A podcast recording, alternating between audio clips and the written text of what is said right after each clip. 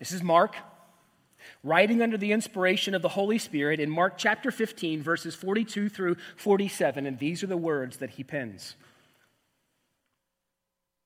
And when evening had come, since it was the day of preparation, that is, the day before the Sabbath, Joseph of Arimathea, a respected member of the council, who was also himself looking for the kingdom of God, took courage and went to Pilate and asked for the body of Jesus. Pilate was surprised to hear that he, Jesus, should have already died. And so, summoning the centurion, he asked him whether he, Jesus, was already dead. And when he learned from the centurion that he was dead, he granted the corpse to Joseph. And Joseph bought a linen shroud and taking him down, wrapped him in the linen shroud and laid him in a tomb that had been cut out of the rock. And he rolled the stone against the entrance of the tomb. Mary Magdalene and Mary, the mother of Joseph, saw where he was laid. Brothers and sisters, the grass withers and the flower fades, but the word of our great God stands forever. You may be seated.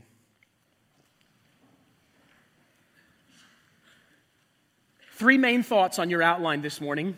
Several sub thoughts come uh, beneath each of those. We'll be heavier on thought number one than we are on thought number two and three. That's by design and not by default.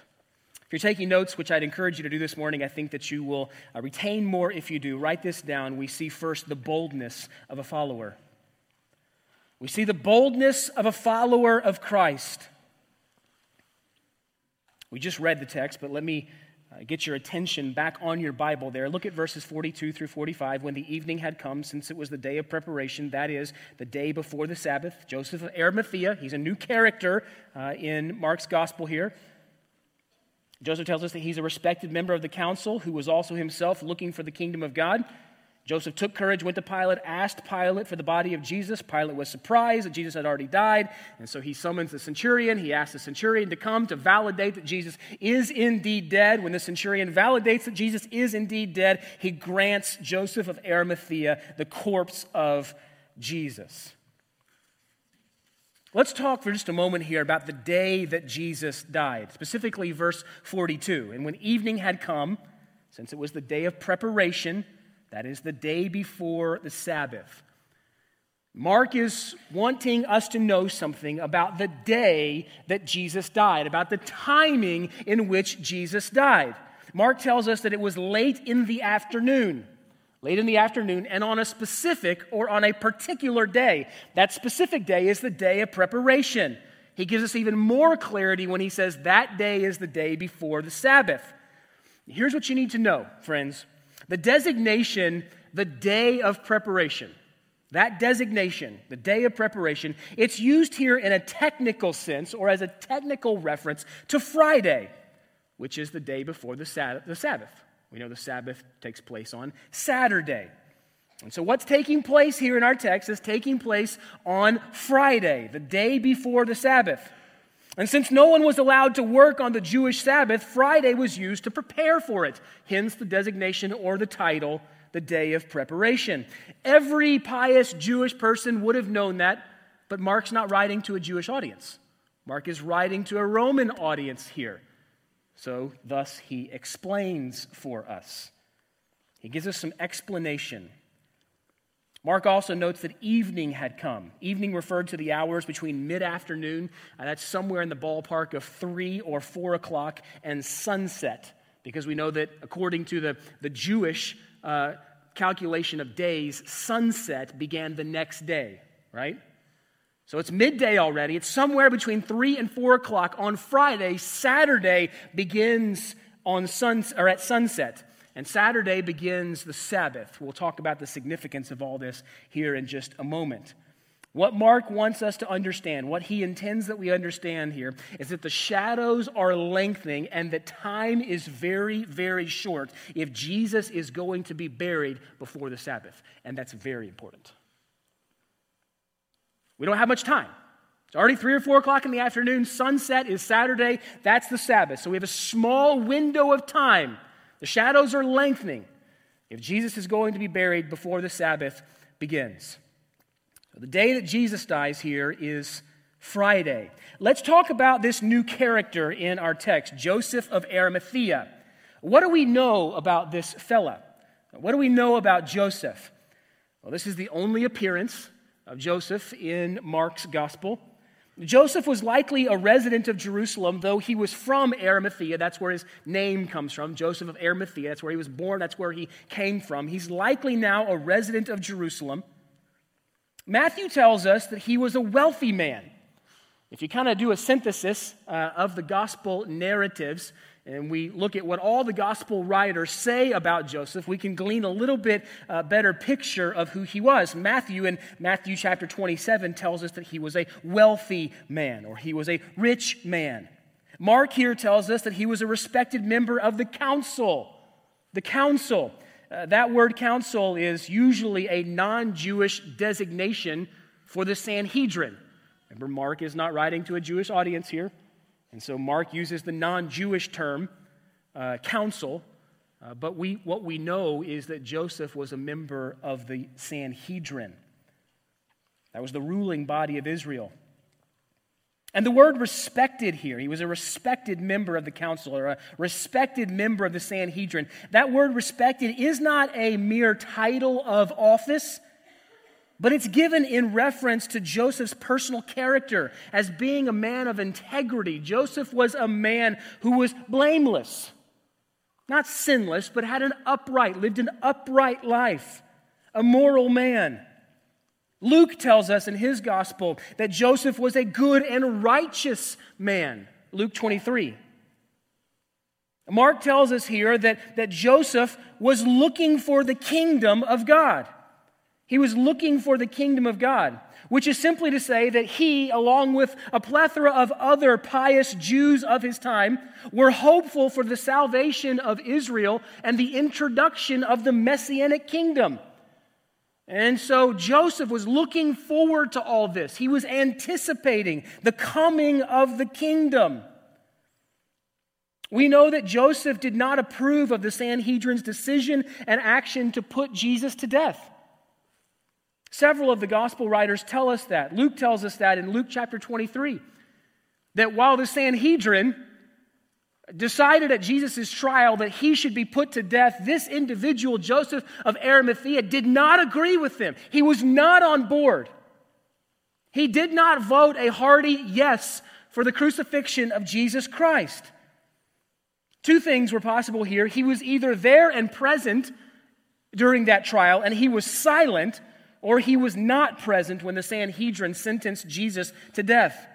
In any regard, we know that he did not approve, he did not rubber stamp the crucifixion of Jesus Christ. While Joseph didn't consent to the Sanhedrin's actions, we learn uh, elsewhere, for fear kept him from that.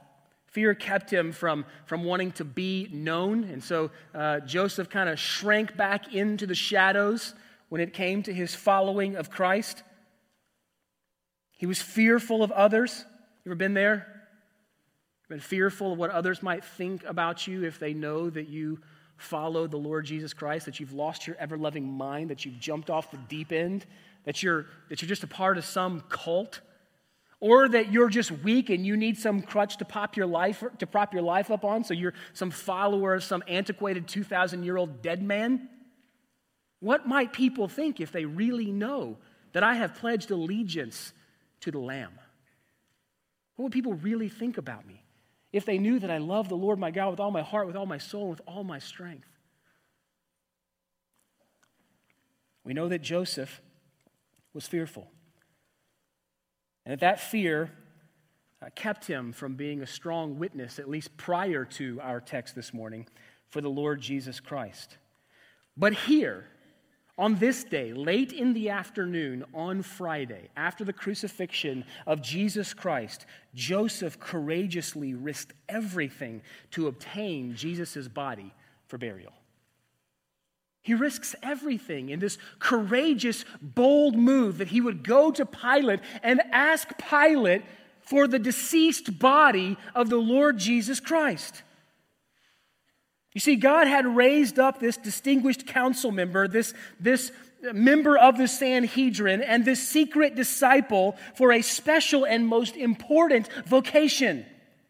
You see, the rest of the disciples of Jesus Christ had all fled, and even if they hadn't, those guys had absolutely no influence with Pilate.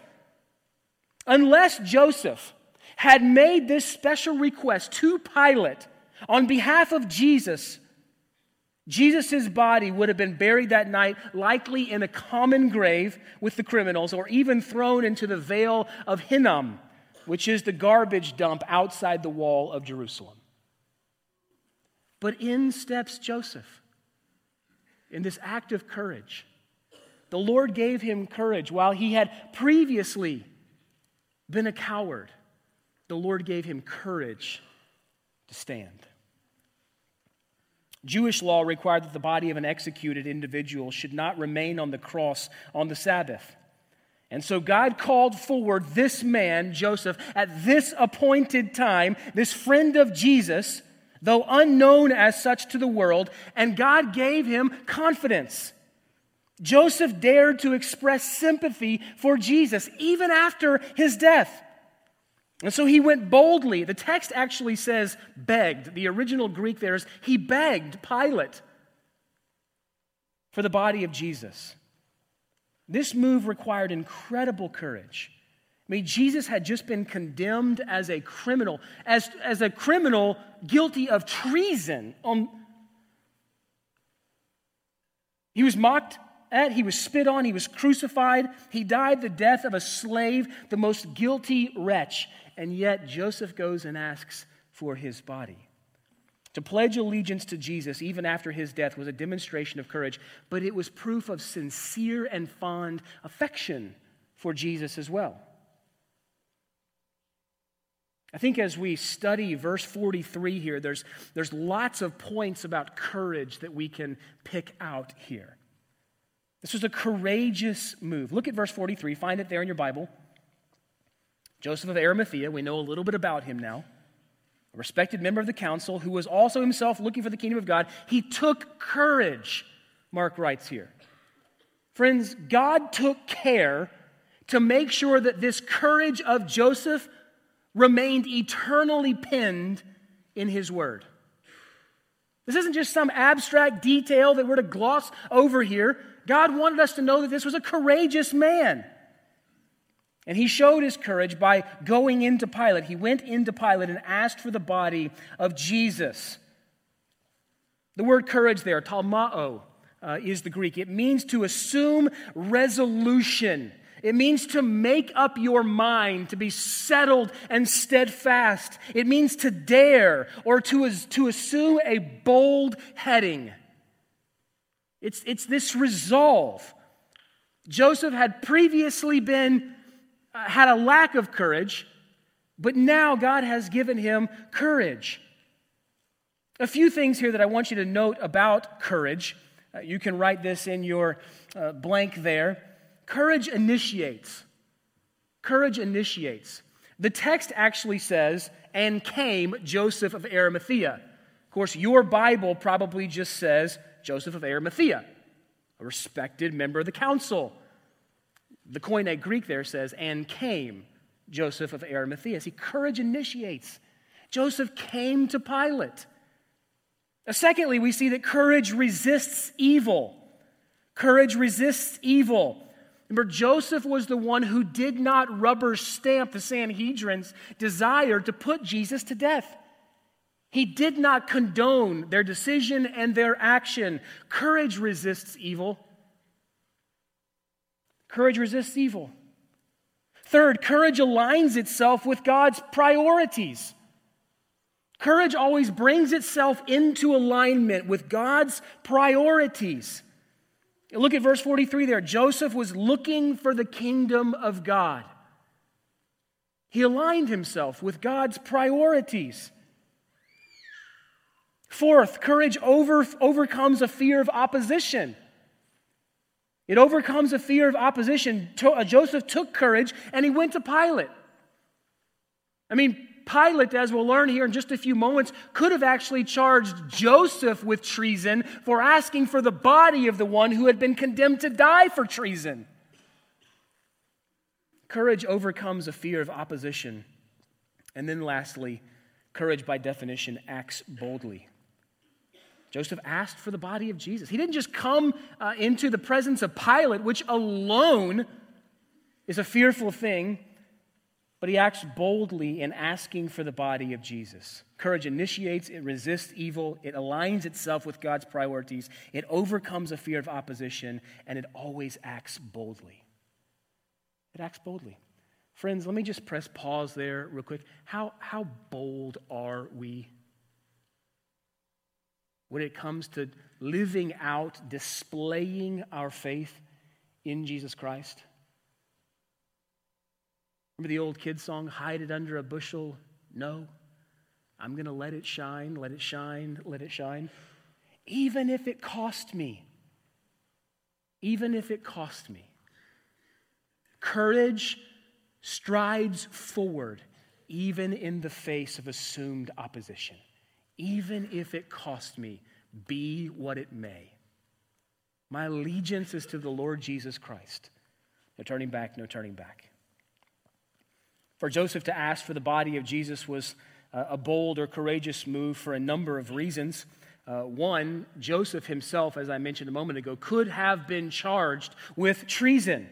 Remember, Pilate had been manipulated into killing Jesus by the Sanhedrin. It doesn't mean that Pilate was not culpable for his actions here, but, but Pilate was, was at least unsettled in the whole proceedings, unsettled in the whole matter of the trial to condemn Jesus. Yes, Pilate was, in, was involved, but in the end, Pilate couldn't find a good reason to kill Jesus, and so he really didn't want Jesus' blood on his hands. I mean, we, we see as we, as we go back and study through that text a couple of weeks ago, it almost seems as though Pilate's trying to wiggle out. He's trying to, trying to back out of uh, the, the desire to crucify Jesus. It was the Sanhedrin, it was the Jewish ruling body that instigated the crowd to petition Pilate to release Barabbas instead of Jesus. And so Pilate, a smart man, if you can remember back, he, he asked the clamoring crowd, Then what shall I do with this king of the Jews? If you want me to release Barabbas for you, then what do I do with this king of the Jews? And they cried out again, Crucify him. And then Pilate said to him, Why? What evil has he done? What evil has he done? But they shouted all the more, Crucify him! Crucify him! And in the end, Pilate, wishing to satisfy the crowd, released for them Barabbas. Having scourged Jesus, he delivered him over to be crucified. And so, in a, in a weird uh, play of events here, while Pilate is culpable for his final decision, he really didn't want the blood of Jesus on his hands, but was manipulated by the Jews. The Jews were the ones that incited the crowd. Give us Barabbas, give us Barabbas. Crucify him, crucify him. And so, how does all this play out now on Joseph? Well, it's very possible that, that Pilate is really frustrated now that the sting of being manipulated is, is very raw in Pilate's heart and in his mind. And so when Joseph of Arimathea comes and asks for the crucified dead body of the one who was killed for treason, it's very possible that Pilate could have taken out his frustration on Joseph and charged him for treason or with treason as well. And so you have the potential charge of treason. Why else was it a bold move for Joseph? Well, you have the potential removal from the Sanhedrin.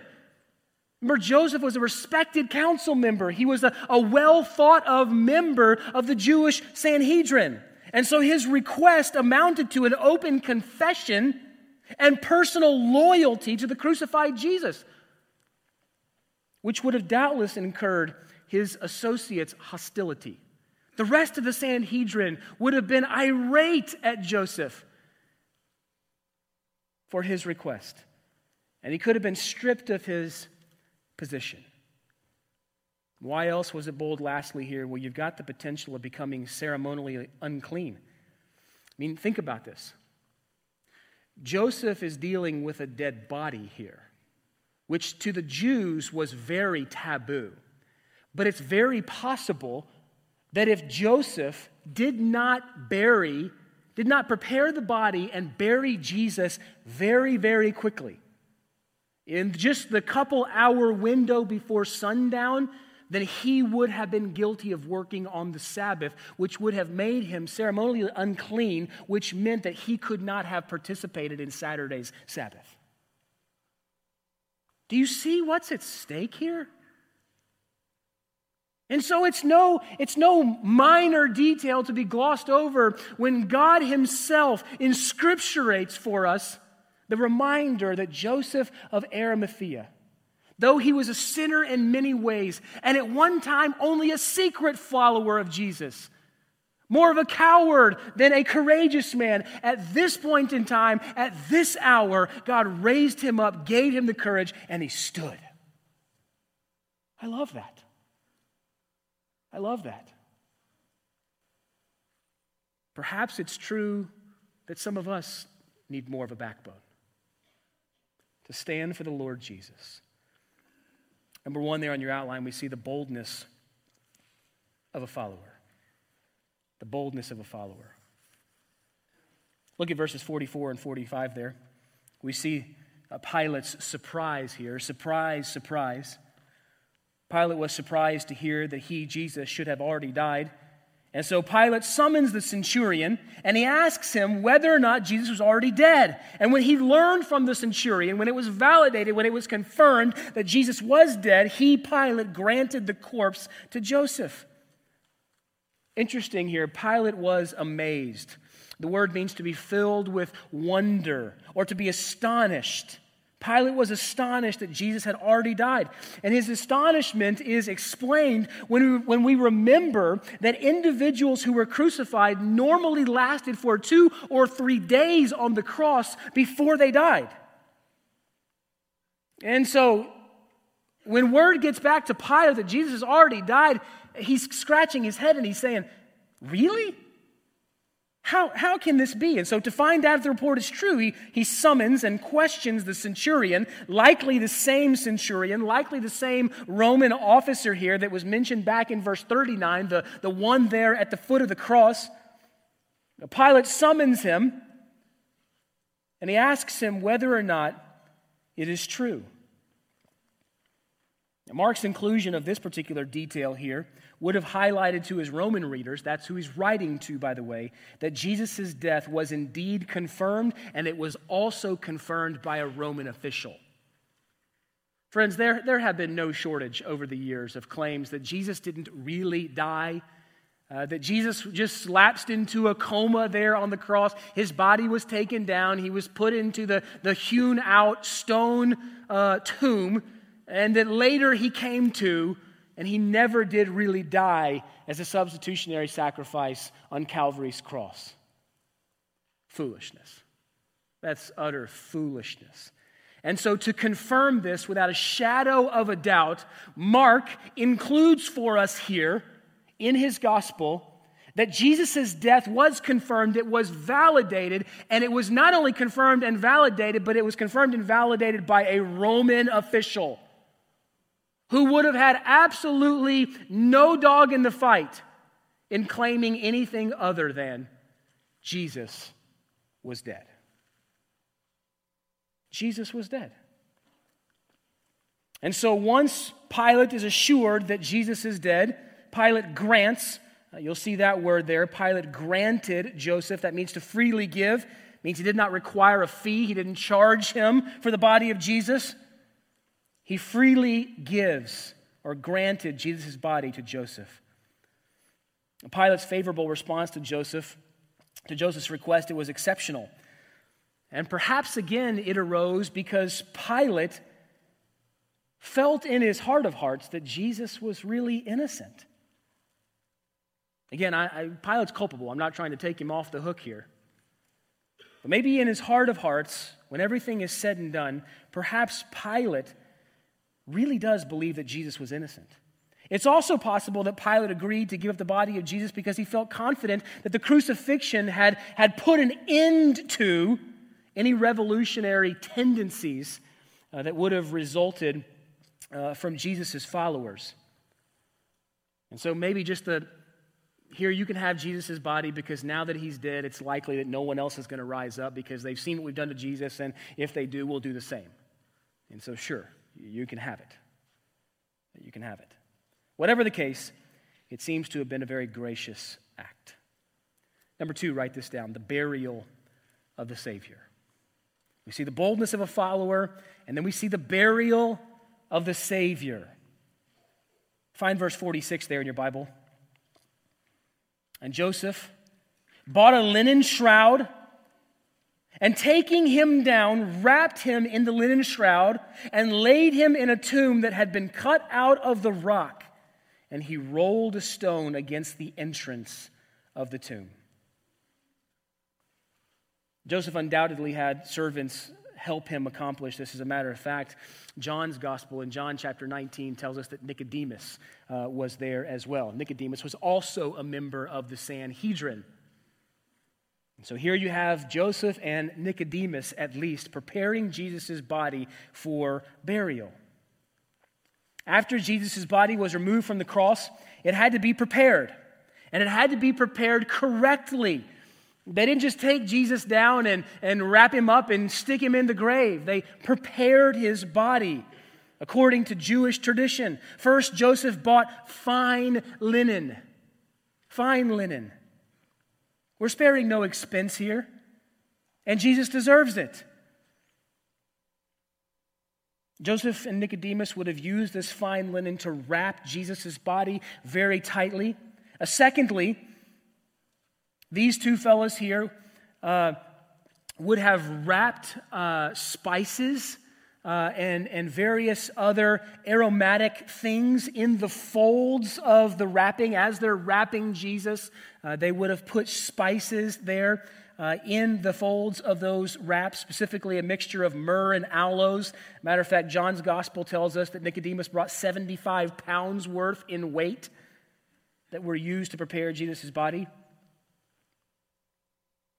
Fourth, the body was placed in the tomb. See, all this took place according to Jewish customs here. It's interesting to note here, too, that there may be a harking back to a previous picture uh, in our study of Mark's gospel.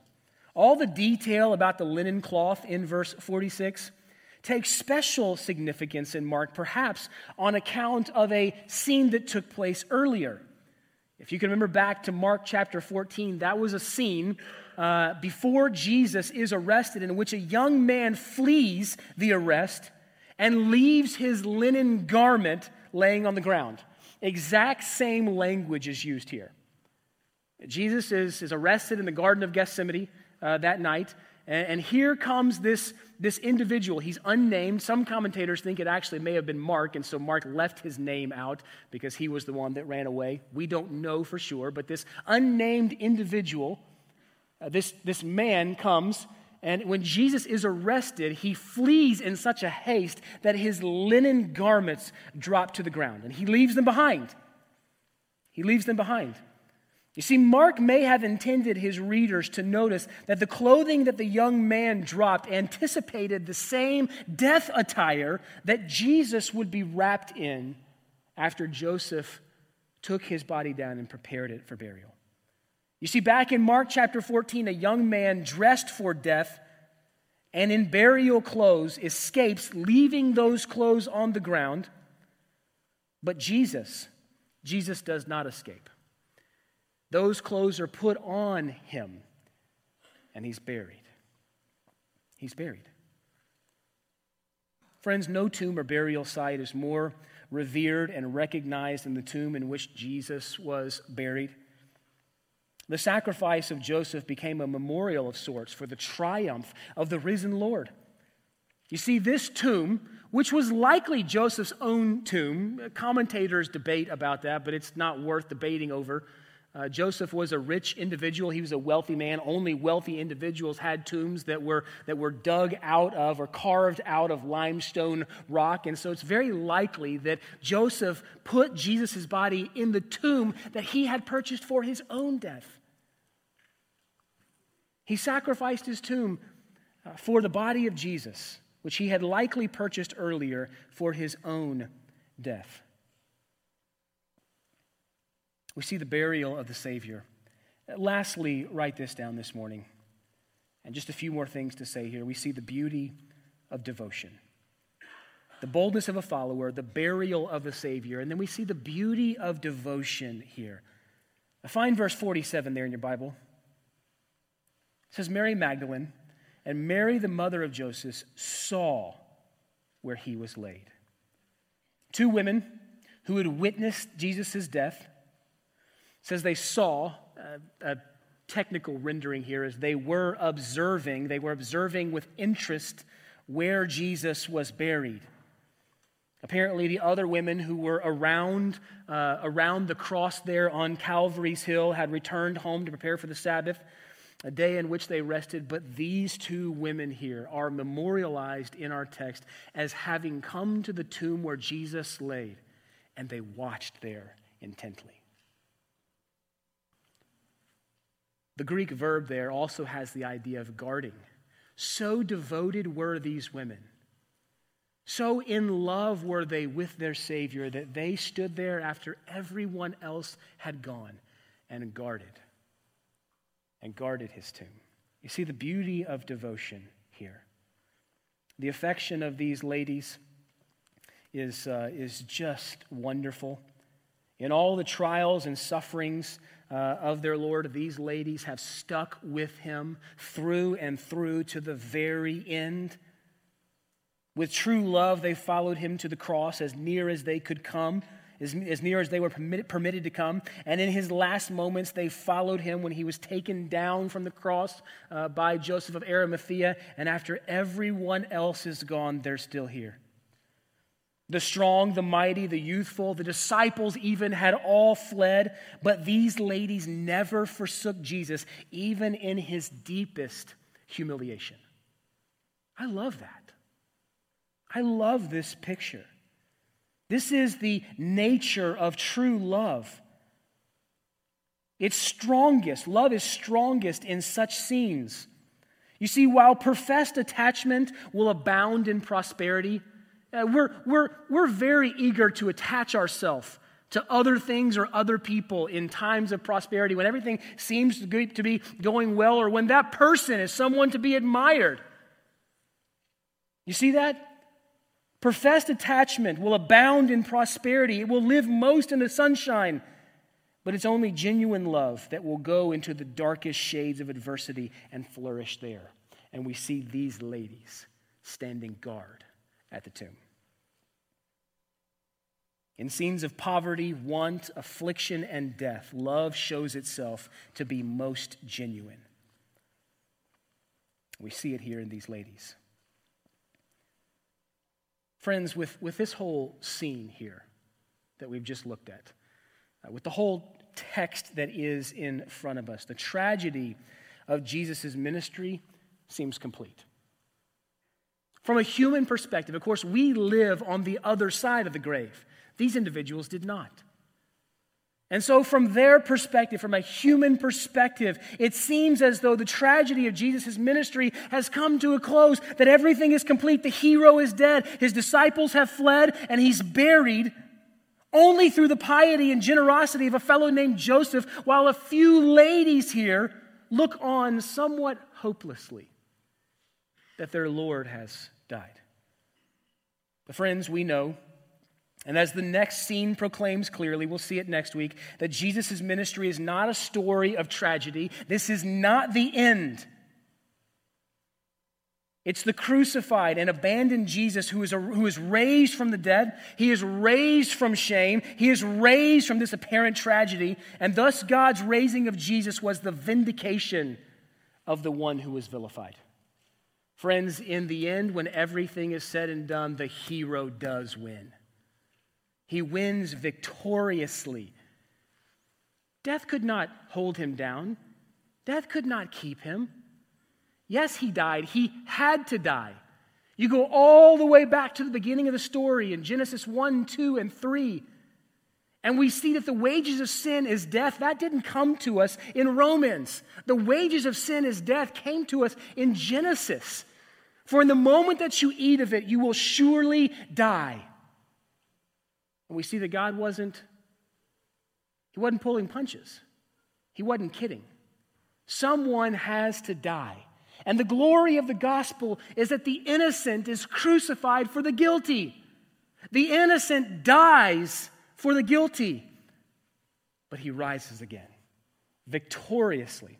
And he sits this morning, yea, this very moment, at the right hand of his Father in heaven. Uh, friends, I want to close this morning just by asking you how you respond to the message of the cross. How you respond, yeah, we're done with notes, you can close that. How do you respond to the message of the cross? Uh, Paul tells us in 1 Corinthians chapter 1 that there are three responses to the message of the cross. One, he tells us that the cross is offensive to some people.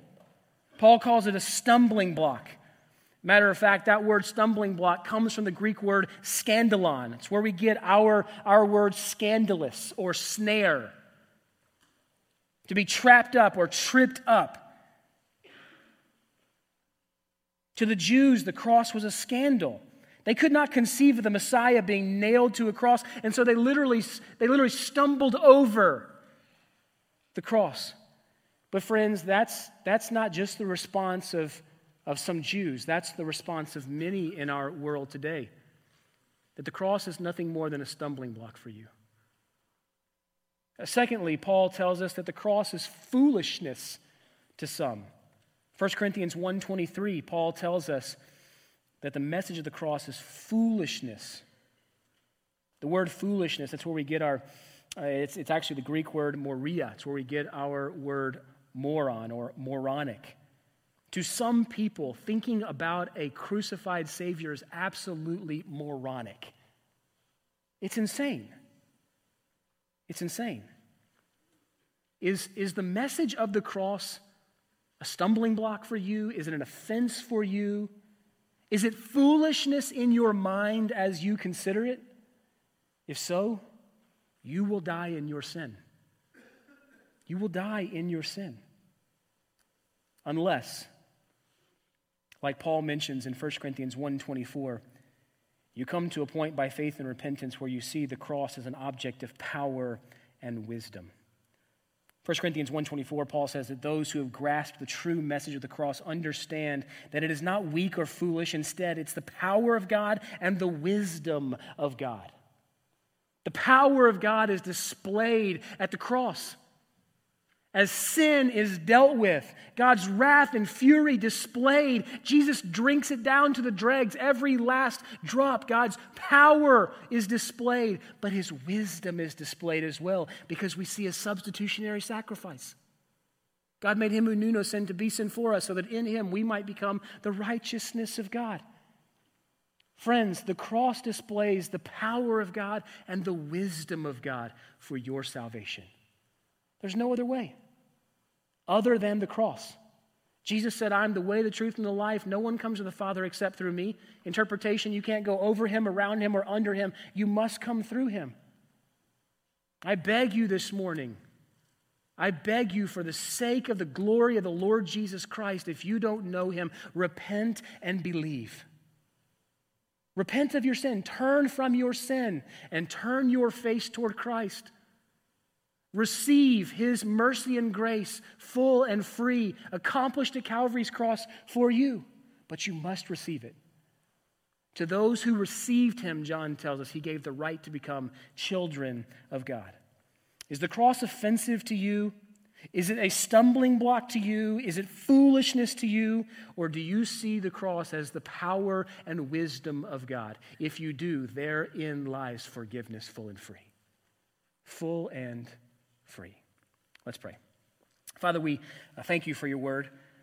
Uh, what a text we have here in front of us as we study the burial scene of our Lord Jesus Christ. Uh, thank you for the, the details that you have left inscripturated for us. Thank you for what we learn about Joseph. Uh, we know that Joseph is, uh, is not the one that we are to set our, our eyes on. We're to set our eyes on Jesus, uh, the one who, who is ultimately courageous, the one who fixed his face like flint toward Jerusalem and never erred a step in that direction through his life and ministry.